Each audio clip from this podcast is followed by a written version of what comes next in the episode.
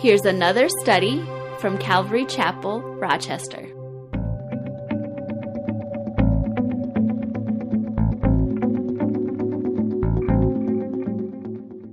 Colossians chapter 4, and we're going to pick it up at verse 2. Last week we were at uh, in chapter 3, and chapter 3 kind of, uh, I don't know why, but for some reason, verse 1 really, really fits with chapter 3, and so we're just going to pick it up after that in verse 2.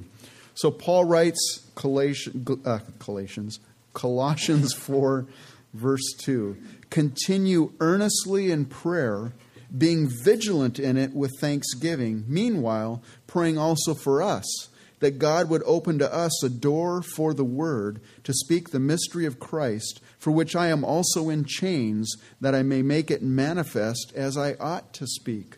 So, Paul here is instructing the Colossians to be in prayer. And, and, you know, he's not speaking just to the masters. If you go to verse 1, you know, he had just addressed masters um, to, to be fair and to be just to their slaves. In the Roman Empire, half of the empire was slaves, the other half were slave owners. And so this is really a relevant, relevant thing for them in, that, in their culture and in that day and age. But Paul isn't just speaking to the masters here, he's speaking to the Colossians. Um, you know, he had just gone through speaking about husbands and wives. Again, we talked about that last week parents and children, the relationships between each of these, and then slaves and masters. Now, fortunately, we don't have slaves and masters in our culture here in the United States, but we do have employers and employees. And really, when you look at what Paul is telling slaves and masters, it really fits with employees and employers. And so, wherever you are in that spectrum, whatever, wherever you know role you whatever position you fit in that whether you're a husband or a wife a parent or a child an employer or an employee um, this is applicable to each one of us and no matter what your position is in order to continue walking in the spirit we talked about that in order to continue walking in the spirit to maintain that position pleasing god you need to be in prayer and that's why paul is instructing everybody to be in prayer and so he says, continue earnestly in prayer. That means to be devoted to prayer, to give unremitting care to time spent in prayer. That means not slacking off or stopping. In, in other words, and you know, I think we all go through this, right? We all go into these periods of time where you know, oh man, I'm going to just focus on prayer, and I'm going to be, I'm going to just become a prayer warrior. And we go into these spurts, and we do the really good praying, and you know, we spend a lot of time praying. We do it every day, and then we stop, and then we stop for maybe a day or a couple days or maybe a few weeks. Paul says, don't be doing that. Be constant. Be constantly devoted to prayer. Make that a, a regular part of your day. And then he says, being vigilant in it. Now, being vigilant means to be watchful or to be awake or to be alert. And so he's saying, in your prayer, be awake in your prayer, be alert in your prayer, be watchful in your prayer. And what he, I think what Paul is saying to you and I is to be engaged while you're praying. You know, it's so easy to mindlessly rattle off words like, oh, Lord, bless this day, or bless me, or do that. You know, and, and, and what we should be praying is specific prayer. Lord God, I'm, I'm dealing with this situation right now. Lord, can you guide me through this situation? Lord, Lord, I'm, uh, there's this individual, and we're to pray specifically to the Lord and just not rattle off prayer. So be engaged when you pray. Pray specifically. But I think it's also being vigilant is also, you know, you think of somebody who's, you know, on a watchtower and they're, they're, they're vigilant. They're staying awake. They're being alert because they're watching for the enemy. And you know, the Bible says that you and I are in spiritual warfare. We're in warfare against the spiritual realm. And so we're to be praying. Uh, you know, when you interact with non believers, maybe in your family or in your workplace, there is spiritual warfare going on. The enemy does not want your loved ones or your acquaintances or the people that you speak with, he does not want them to hear the gospel. And so there's a battle going on. And so we need to be in prayer beforehand. We need to be prayed and, and, and be prepared and to be watchful for that. But there's another spiritual warfare that also occurs, and that's a warfare against our own flesh, right? You know, we're to be praying. You know, sometimes you might be going into a situation where you might be tempted to sin, or going into a situation where maybe you failed before. Man, we need to be in prayer. Now, let's be realistic here. avoidance is always the best thing, right? I mean, if, if you're an alcoholic, you don't go to the bar and then pray, Lord, just help me not to get drunk, right? I mean, I mean that's kind of silly, right? You, you, you avoid those things where you know you're weak. But sometimes you're going to be in a situation where you know that you might struggle. Perfect example is maybe you have to confront somebody or you need to you need to speak with someone. Maybe it's a loved one or something, or, or some or, a, or an employee or something, and you know that man, I, have blown it in the past. You know, I man, I've lost my top, I've lost my cool. That's where you and I are prayed beforehand. Lord, let me have your spirit when I interact with these people, Lord God. Let me let me let me speak words of truth, but also words of love, Lord. And so we're to be praying beforehand. So we're to be alert in our prayer. And then he says with thanksgiving. Man, thankful prayer. You know, prayer is not just a laundry list of all the items you want God to do. Like he's this cosmic butler just waiting to, okay, anything you pray, you know, just give me your list and then I'll fulfill your list, you know. We're not giving him a grocery list. You know, we're to be thankful to God for the things that he's done. There's a few different passages. Uh, 1 Thessalonians 5, verse 16, Paul writes, Rejoice always, pray without ceasing, in everything give thanks, for this is the will of God in Christ Jesus for you in Philippians 4, verse 6. Be anxious for nothing, but in everything, by prayer and supplication with thanksgiving, let your requests be made known to God, and the peace of God, which passes all understanding, will guard your hearts and your minds through Christ Jesus. Why does Paul say be thankful in our prayer? Well, first of all, thankfulness pleases God. It's His will that you and I be thankful. Thankfulness also gives us His peace and guards our hearts. Think about this. Now, I don't know if maybe you've got something that's really bumming you out right now. It's possible we all go through situations where things are really weighing heavy on us, or we're really, you know, it's like, why is this going on in my life? But think about this. If you were a born again believer in Jesus Christ this morning, and you were to die in the next couple minutes, or the next day, or whatever, you have eternal life. And I guarantee when you stand before Jesus Christ, entering into eternity in his presence, you're going to be so thankful. You're going to be thankful for eternity. Now, you and I, as believers, we have eternal life. That is the blessing of blessings. Anything that God gives us above that, man, it's just icing on the cake. Really. I mean, we can say, yeah, but God's not doing this in my life. Yeah, but listen, you have eternal life, man. We're to be thankful. Christians are to be thankful people. We've been blessed. Anything that you've been blessed for above that is just it's just it's just icing on the cake, like I said. John Gill says this Moreover, how should it be expected that a person should succeed in a present request who is not thankful for a former kindness? So, you know, we're, we're coming before the Lord. God wants us to be, you know, like your children. If you, do you want your children just to make demands of you or just to ask all this? You want them to be thankful for what you've already done, right? God's our Heavenly Father. He wants us to come and be thankful for Him in our requests as well, not just, you know, Lord, do this, do that, do this. And so we're to be thankful in our prayer. So we're to continue earnestly in prayer, being vigilant in it with thanksgiving. But it doesn't end there. Paul says, but not only praying for ourselves, but praying for others. Paul says, meanwhile, praying also for us, that God would open to us a door for the word to speak the mystery of Christ, for which I am also in chains, that I may make it manifest as I ought to speak.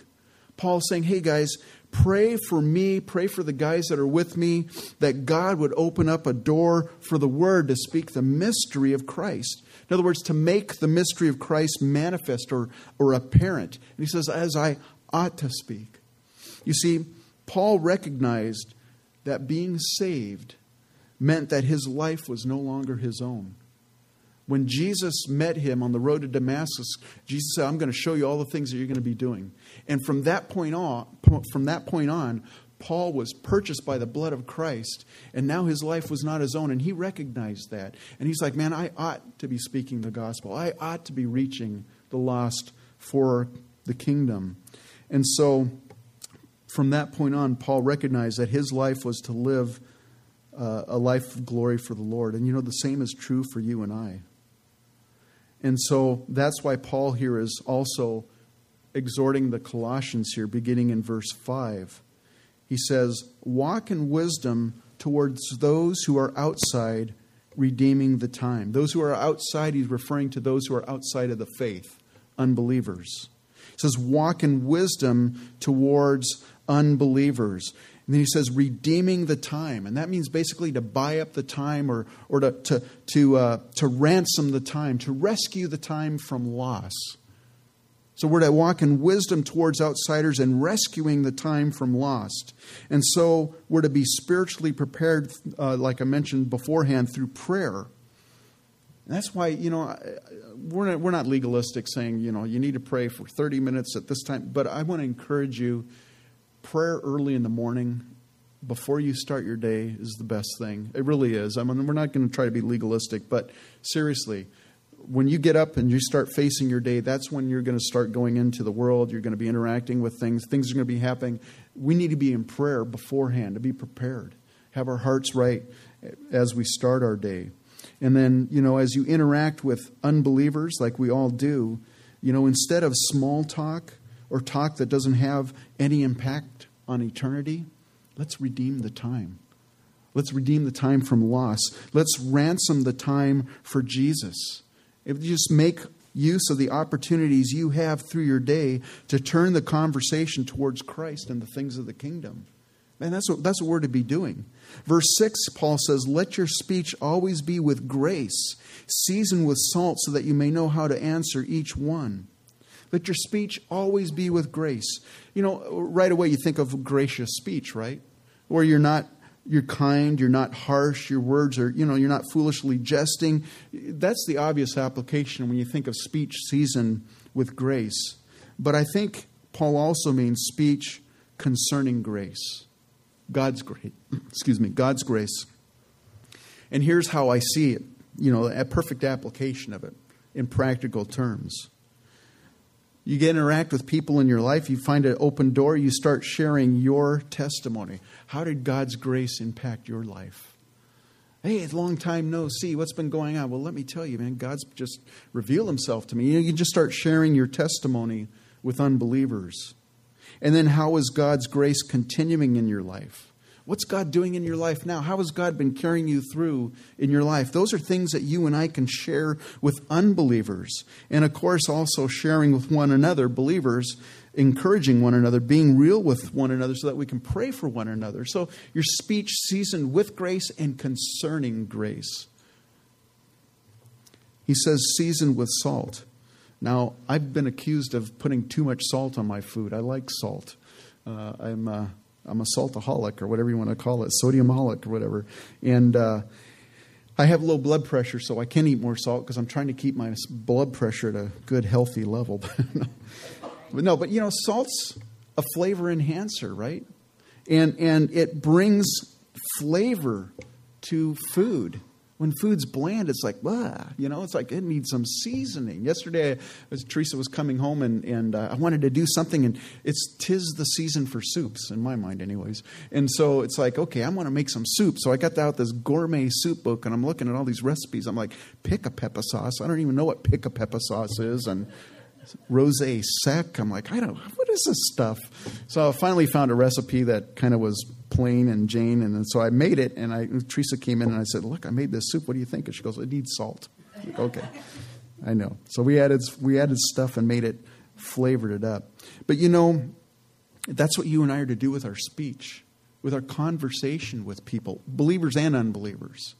Man, we're to flavor it with salt. We're to, we're, to, we're to bring enhancement, bring flavor to it. What do I mean? I mean encouragement, edification, building up people words that, that just add just a beautiful flavor to the conversations that we have with people. Salt's also a preservative. In other words, bringing life to a conversation that is devoid of life.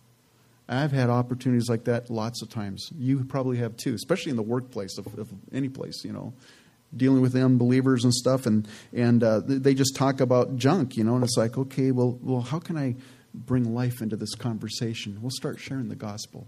Start sharing your testimony. And you know, um, asking, though, Paul says here, ask that the Lord would open up the door to the Word.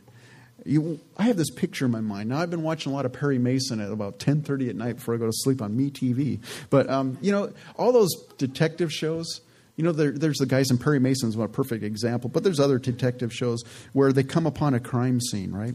And usually they come up to a house and they're not going to break and enter into it because it's a good guy. It's not a bad guy, so he's not going to break the law. But he taps on the door and er, door's open. So it's like, hey, it's open. I guess I can walk in. He walks in, he finds a dead body, right? I mean, that's what usually happens in these TV shows like that.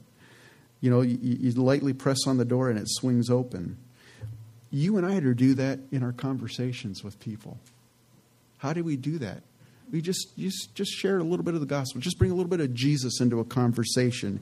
You know you're not going to break and enter. You're not going to charge in there and go oh you're sinner you're going to hell. I mean there might be times when that's appropriate but generally not right? So you're not going to go in there and you're not going to say you know you, you know just plow into a guy and break and enter into their into their lives. But you might just tap on the door a little and just and, and that's just by bringing life into a conversation bringing jesus into a conversation bringing spiritual issues into a conversation. Just push on the door a little bit. And if that door swings open, praise God, man, you can start sharing the gospel. You can start talking to some real needs, and you can bring life into a conversation with a person. And so that's what Paul is, you know, and by the way, you'll find out quick if the door is not going to open or not. I mean, you just, especially if you share Jesus. I mean, you just might share, you know, I believe in God, and they go, yeah, me too. You know, uh, you know, there's all these paths to God. You know, but if you start saying Jesus, you'll find out real quick if the door is shut or not, because that's usually the key. if that door, you know, start mentioning Jesus, and okay, well, I guess you don't want to talk about spiritual things. But hey, we're to be doing that. And so Paul says, pray for us that there'll be a door open to share the word, to make it manifest as I ought to speak. And now, as we move on further down into the last part of this chapter, in fact, the last part of this letter, Paul is closing his letter to the church at Colossae with greetings from fellow laborers, guys that were alongside him. You know, you think of the Apostle Paul. Here's this guy that's doing all this ministry. He's kind of like a Billy Graham. He's doing all, reaching all these people, but he wasn't alone. He had people that were helping him and ministering right alongside him no man is by himself in the gospels. You know a big ministry it's always there's a group of people. There's a there's a there's a core group that are supporting and ministering right alongside. And so paul is with these people and he's sending greetings from these fellow laborers and he's also giving some instructions. Now i don't know about you but sometimes when you get to the end of a one of the epistles and you, you just like rattle through these blah, blah, blah, you know this guy says that and that guy can't pronounce his name and you know and you just rattle through and you go okay and that's the end of the apostle I'll go to or the epistle I'll go to another one. Sometimes, though, and I think it's important sometimes that we take a close look at, you know, why did the Holy Spirit have these people in here? Why are these people named? There's, there's got to be a reason. And so when you and I dig in there, I think there's a lot that we can learn by taking a closer look at them. And that's what we're going to do the rest of this morning. Verse 7 Tychicus, a beloved brother, faithful minister, and fellow servant in the Lord, will tell you all the news about me. I am sending you uh, sending him to you for this very purpose, that he may know your circumstances and comfort your hearts. With Onesimus, a faithful and beloved brother who is one of you, they will make known to you all the things which are happening here. Apparently, the Colossians didn't know who Tychicus was. You probably go, I don't know who Tychicus is either. Um, so Paul describes him to them. And it seems that Tychicus carried this letter. Paul wrote this letter, and then he gave it to Tychicus to bring to the church at Colossae. Um, those words are almost identical to the ending of Ephesians chapter 6. It's almost word for word the same greeting regarding Tychicus. And so, probably Tychicus also brought the letter of Paul to the Ephesians as well. So, he carried the letter of Colossians and the letter of Ephesians to these uh, two churches. We first meet Tychicus in Acts chapter 20. He accompanied Paul on his third and last missionary journey, and he's mentioned in a couple of Paul's letters. In Paul's letter to Titus, Paul says that he plans to send Tychicus or Artemas, another guy, uh, to Crete. Crete is where Titus was pastoring, and he says, I'm either going to send Tychicus or Artemas to you, basically to take over Titus's job there in Crete to free up Titus to come to meet Paul at uh, Nicopolis, where the time where Paul was at when he wrote the, the letter to Titus. That's in Titus. In 2 Timothy, this is Paul's last letter.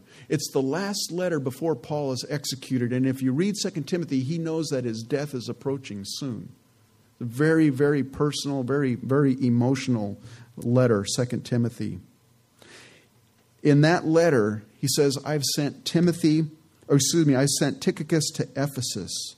Ephesus was where Timothy was pastoring the church there. And what, what Paul was doing is he's sending Tychicus to, to Timothy there to allow Timothy to come to Paul to minister to Paul as he was approaching his execution and you know he was getting to the end of his life. And so Paul gives this description of Tychicus. He calls him a beloved brother, a faithful minister, and a fellow servant in the Lord. Who was Tychicus? He's the kind of person who was willing to be second. He was the kind of person that was willing to go wherever Paul needed him to go, and Paul took advantage of that. Paul used him. Paul was able to use him because Paul, because Tychicus didn't mind being second. He didn't mind just going and doing whatever the dirty work was. I'll go, I'll go to Crete and I'll minister. I'll take over to allow Titus to go to do something different, or I'll go to Ephesus to allow Timothy to. Paul, or excuse me, Tychicus didn't mind doing that, and as a result, Tychicus earned Paul's trust by his faithfulness. Now, think about this faithfulness is such an important quality. Paul entrusted Tychicus with the letter of Colossians, the letter to Colossians, and the letter to Ephesians. Now, Tychicus was basically a gopher for Paul. That, basically, that's all he was, is a gopher. Hey, go over here and do this, go over here and do that, go carry this for me. That's all what Tychicus' ministry was. But could you imagine if Tychicus kind of flaked out on his way to Colossus? It's like, you know what? Uh, these guys, they don't care about this letter. And, and he didn't deliver the letter. We wouldn't have the letter of Colossians in our Bibles today if Tychicus had not been faithful to deliver it. We would not have had the book of Ephesians, or the, the, the letter of Ephesians in our Bible, if Tychicus had not been faithful to deliver it. That's some big stuff. I mean, you look at what's in those, those two letters, that's some important doctrinal stuff. And so faithfulness is such an important thing. And so Tychicus, man, he was a picture of faithfulness not willing, not minding to be second. Paul was sending Tychicus with Onesimus. Onesimus was also from Colossae, and we find out in the letter of Philemon that Onesimus was a runaway slave. And he had ran away from his master Philemon. And he had not only just ran away from his master, but he apparently took some stuff. He had stolen some stuff as he left as he ran away from his master. Philemon was a born again Christian, a member of the church at Colossae. And so Onesimus, he, he runs away from his master. He takes some property or money, whatever belongs to his master, and he's like, you know, I got to get out of here. And I'm like, where am I going to go? Well, you know what? Rome. Let's go to the big city. I can hide out there in Rome. You know, nobody, there's this big thing, you know, nobody's going to know me there. He goes to Rome, and by coincidence, he meets Paul there in Rome. And Paul ministers to Onesimus, and Onesimus becomes a born again believer in Jesus Christ. He becomes a brother in the Lord. And Onesimus' life is radically transformed. He starts ministering with Paul there in Rome. Now, he's so useful. Paul's like, Man, I, would love to keep you around because, man, you've, you've been a blessing to me, but you ran away from Philemon and you took stuff that didn't belong to you, you need to go back and make amends. You need to go back to Philemon. And so Paul writes this letter to Philemon. It's the letter of Philemon that you have in the Bible, it's one chapter long. He gives it along with Onesimus, and he sends Onesimus, who once was unprofitable but now is profitable. That's out of the letter of Philemon, uh, to Philemon. And Paul, in his letter, he says, You know, whatever Onesimus took from you, charge it to my account. I'll pay for whatever he stole from you. And he sends him back with Tychicus. And Tychicus, I think, you know, if Onesimus had showed up on his own, I think it might have been a little bit of a rougher, you know, reunion. But he's there with Tychicus. Tychicus can vouch for Onesimus' transformed life. What do we learn from Onesimus? I think obedience and trust. Can you imagine how Onesimus felt? Paul says, Man, you've been doing great here, but you know, you need to go back to the people you've wronged. You need to go back to Philemon. Could you imagine if you were Onesimus? You're, you're, a, you're a slave, so you're lower on the totem pole. You've stolen from your master. You're transformed. You're a new person. It's like, man, I just want to. I just want to live a new life now. I'm, I'm, I'm just being. Life is great here in Rome. And Paul says, yeah, but you need to go back and make amends with Philemon. You need to go back. That takes a lot of courage, first of all. It takes a lot of obedience, and it takes a lot of trust. We're not told what happened, but I'm willing to bet that he was received back as a brother, no longer as a slave. I, I just, I just, I got to imagine that that's what happened. You know, it's interesting. There was a time in my life I rededicated my life to the Lord and came back to my old stomping ground in California and, and uh, had been married already. You know, already had kids and stuff. And for a, about a, a one or a two year period, when I first got back into town, nobody told me to do this. I didn't hear it in a Bible study. I just, the Holy Spirit just said, you need to go back and just make amends with different people. And the Lord would lay people on my heart that, you know, I had just been a jerk to or whatever. And I needed to go back. And so, I, and that, believe me, I was frightened. I remember one time knocking on a door, and it was like, I was just like shaking in my boots, like, why am I doing this? I'm so, why? I don't even have to do this, but I felt like the Lord was laying on my heart. And I had to go back to these people, just say, hey, you know what? I was a jerk back back in this time, you know, and stuff, and will you forgive me? And, and you know what? It was, it took a lot of courage to do it, but I tell you what, the load that was lifted off of me to have a clear, it's just like, man, I have a clear conscience now. What a blessing that was for me personally. And you know, sometimes it's a frightening thing to make amends with people. But you know what? I think there's definitely a blessing in it. And I'm sure it was for Onesimus as well. Verse 10 Aristarchus, my fellow prisoner, greets you with Mark, the cousin of Barnabas, about whom you received instructions. If he comes to you, welcome him. And Jesus, or Jesus, who is called Justus. These are my only fellow workers for the kingdom of God who are of the circumcision. They have proved to be a comfort to me. Aristarchus. We first hear of him in Acts chapter 19 at Ephesus. There's this, you know, Paul is ministering at Ephesus. Ephesus is where the temple of Diana is. And, and Paul is really starting to upset the business of the silversmiths who are making idols to Diana. And so it, the, the silversmiths get the whole city in an uproar.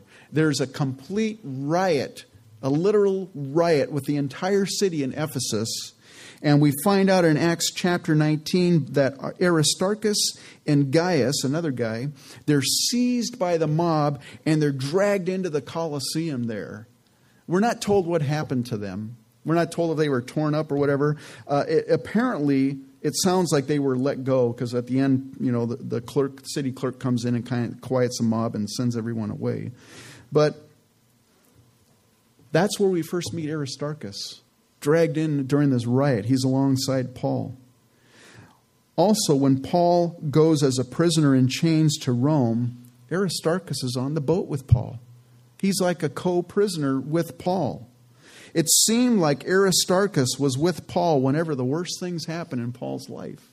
He was just there with Paul. In fact, it's been suggested, I don't know if it's true, but it's been suggested that Aristarchus made Paul made Paul his master. In other words, he's like, I'm going to be his slave in order to be allowed to travel with Paul as a prisoner because here's my slave, take him with me, you know. Um, I, I again, it's just been suggested. I don't know if that's true. According to tradition, Aristarchus was martyred in Rome by Emperor Nero. What do we see in Aristarchus? We see courage, and again, we see faithfulness. Man, Aristarchus is there right when the worst things are happening with Paul. He's just there. He's not, he's not bailing out on Paul. He's there with Paul in the worst of the worst situations. He stuck with Paul through thick and thin. There's a proverb. There's, there's a proverb in, I don't write, I have the reference here, but it says, There is a friend who sticks closer than a brother. That's what Aristarchus was. And sticking with Paul through thick and thin. Mark is mentioned, the cousin of Barnabas. We also know him in the Bible as John Mark. He was the young traveling companion of Paul and Barnabas on Paul's first missionary journey. And on the first missionary journey, John Mark, or Mark, he flakes out. They get to Pamphylia, and John Mark's like, Man, this is not for me. And he bails out on Paul and Barnabas. Okay, he's a young guy, you know, whatever. Maybe he didn't count the cost. Whatever reason, he ends up leaving Paul and Barnabas on their own, on their first missionary trip. So they get back from their missionary trip. A little bit later, the Lord lays on Paul's heart to go on another missionary trip. So he mentions to Barnabas, hey, we need to go back and start visiting all these churches that we started. Barnabas goes, great, I'll go start packing my bags. I'll tell uh, John Mark to pack his bags. And Paul goes, whoa, wait a minute. I don't want John Mark going with me. He's not faithful. He bailed out on us. And Barnabas is like, what? You know, of course, it's his cousin. You know, what? Man, you ain't going to let my cousin go? You know, and they, they get into this big argument. The Bible says it was so sharp that Paul ended up, and Barnabas ended up going different ways. Uh, Paul took Silas with him, and Barnabas took John Mark, and they both went and uh, went on their own missionary trips. That's where we meet uh, John Mark. But now we see Paul have some really kind words about Mark. And I think what happened was, first of all, I think Mark probably matured in the Lord. But I also think Paul, as he's gotten older, and grace is just, he's just been invaded by God's grace in his life. He doesn't hold a grudge. And, and just, you know, I think grace has just changed it. I think it's evidence in both of these lives here. We get a guy by the name of Jesus. I said Jesus. I used to work with a guy named Jesus in Texas, and and we'd send emails are instant messages, you know, to to to him. I would because my work, my job, and uh, it was always fun sending an instant message to Jesus. but it was like, dear Jesus, you know what? Anyways, real nice guy, Jesus. Anyways, so we got this guy here named Jesus or Jesus, who is called Justus. Turns out, what do we know about him? Well, he's of the circumcision. That means he's a Jew. He's a fellow worker of Paul, and he's also a comfort to Paul. We don't know much more. In fact, we don't know anything more about Jesus. I keep saying Jesus, Jesus, I'm sorry. But you can be sure that his service to Paul and his work for the kingdom of God didn't go unnoticed by God and that he has a reward. You know, sometimes you and I, you know, we get opportunities to minister and stuff and we have to you have to come to a point where you're, you're like am I willing to minister behind the scenes without any recognition? Apparently, Jesus, Jesus did. Verse 12 Epaphras, who is one of you, a bondservant of Christ, greets you, always laboring fervently for you in prayers, that you may stand perfect and complete in all the will of God. For I bear him witness that he has a great zeal for you, and those who are in Laodicea and those in Hierapolis. What do we need to know about Epaphras, it's everything that's described right here in this letter. He's a bondservant of Christ, he's an intercessor. In other words, he's a prayer warrior. He's laboring fervently for others in prayer. Why does he say he labors fervently? Well, because prayer is not easy, it's not effortless. It isn't. And if you ever gotten up early in the morning, or you know, you, you like, I'm going to spend this time praying, you know that it's sometimes it's, it's not just like, okay, it's like everything falls into place. Great, let's pray. Your flesh, I mean, it's a battle sometimes. It's a battle to stay focused in your prayer. It's a it's a battle to even start praying, and it's a battle to, to keep praying. And you know, it's it's labor. It is work to pray. Our flesh resists it. Now, it's one thing to overcome our flesh and to pray fervently for ourselves. You got this great need going on. I, I just, you know, I, I really need to focus on praying on it. You know, I mean, that's one thing. But Epaphras, Epaphras overcame his flesh and prayed fervently for others, for other people. Man, that's an intercessor. That's a prayer warrior. Epaphras, he probably had bad knees and he probably wore out his knees praying fervently for others. He had a great zeal for the body of Christ and it was evidenced by his prayer for them. Man, that's a, that's a great quality to be others centered and to be praying for others. Verse 14 Luke, the beloved physician, and Demas greet you. Paul, we know from the Bible that he had ailments. We think it might have been some kind of an eye problem, but he had medical issues. Um, he and his traveling companions, there was a guy by the name of Trophimus, who was a friend of Tychicus, actually. They both were from the same area. Trophimus got so sick on one of their missionary journeys that they had to leave him behind in Miletus, and he had to stay there. I mean, he was just too sick to, to continue. And so um, here, Luke, the beloved physician, as we know, um, God provided a physician, provided somebody who could provide medical care for Paul and his traveling companions on his missionary trips. And uh, obviously, Paul and the guys needed it. And so Luke provided a very practical ministry to Paul and to those people that were alongside him. Practical ministry. Sometimes, you know, we can take that for granted, but practical ministry is so important in the church. Just doing the most common practical things you think well i'm not really you know i'm not it's not really a big thing. No it is a big thing. Anything that anyone does in ministry is a big thing. There is no small ministry. But there's something else that i see in luke in his character and i think it's humility.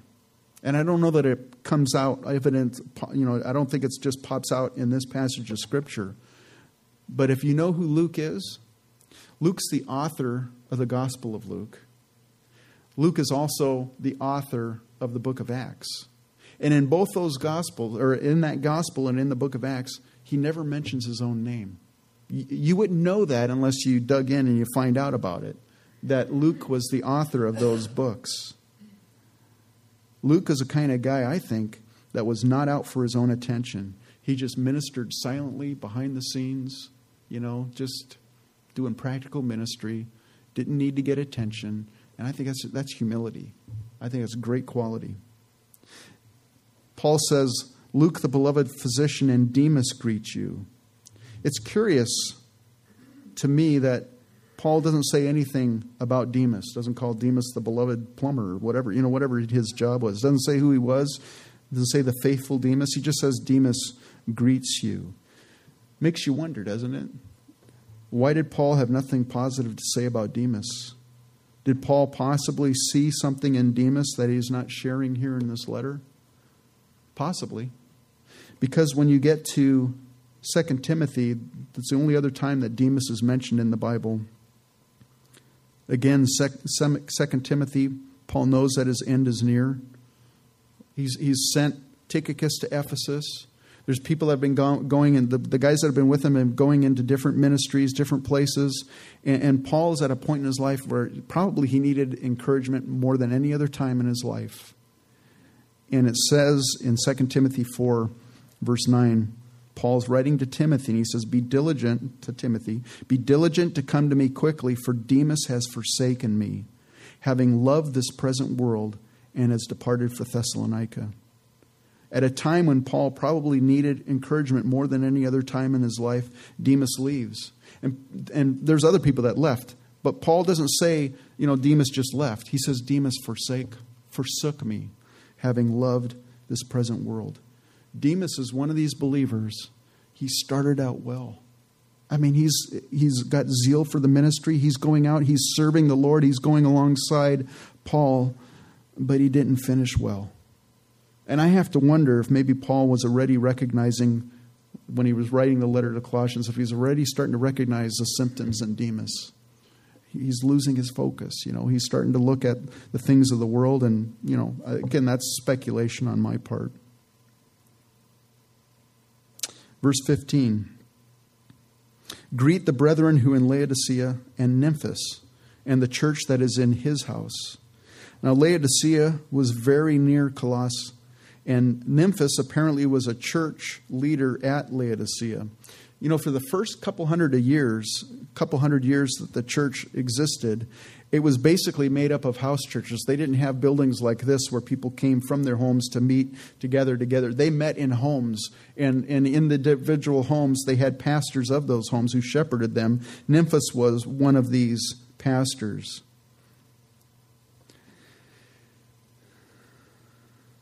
Verse 16. Now, when this epistle is read among you, see that it is also read in the church of the Laodiceans, and that you likewise read the letter, excuse me, read the epistle from Laodicea. You know, although these epistles were written to specific churches and specific individuals, Paul wanted these letters to be circulated among the church. In fact, they're called the circular epistles because they were meant to be read in all the churches. They were to encourage all the believers, not just one particular church. Now, it's interesting. We don't know what the epistle to Laodicea is. Some have suggested it's the letter, uh, Paul's letter to the Ephesians. We don't really know. Apparently, it's not in our Bible, though, unless it is the book of Ephesians. Um, it might have been lost. You might say, whoa, wait a minute, we lost one of the letters. Um, I think it's safe to say that it was not meant to be in the scriptures that you and I have because it's not there, because I think God would have made sure it was there if it was meant to be there. You know, of all the scriptures that we do have in the Bible, Paul writes this in 2 Timothy 3:16, all scripture is given by inspiration of God and is profitable for doctrine, for reproof, for correction, for instruction in righteousness, that the man of God may be complete, thoroughly equipped for every good work. The Bible or the palm reader or the phone, whatever you're holding in your hand, reading scriptures, um, what you hold in your hand was meant by God. It was written to individuals it was written specific things, specific stories, but it was written so that you and I would be encouraged and be built up and to be warned or whatever. The scriptures are for you. They're, they're, they're relevant for you today, just like they were relevant to the people that they were written to in that day. So I want to encourage you to read your Bibles, to study your Bibles. Verse 17 And say to Archippus, Take heed to the ministry which you have received in the Lord, that you may fulfill it. It's kind of interesting to me that Paul doesn't say, Archippus, you know, take heed to your ministry. He tells the believers in Coloss- Colossae, he tells them to tell Archippus to take heed to his ministry and uh, to fulfill the ministry that he's received. In our, the book of Philemon, the letter from or the letter from Paul to Philemon, Archippus is mentioned there. We find out in that letter that he had a church in his house. Paul ta- calls Archippus a fellow soldier. Interesting, a fellow soldier. You know, soldiers, they get bloodied, they get bruised, they get war weary in battle. And Paul was probably recognizing that in Archippus. This guy's, this guy's been battered and bloodied. Man, he's, he's weary. And so he says to the other believers around him, hey, you go to Archippus and encourage him. Tell him to take heed of the ministry that he's received, that he might fulfill it. And I think it's an important point that Paul tells the other believers, you guys that are around him, go to him and encourage him. Continue the fight.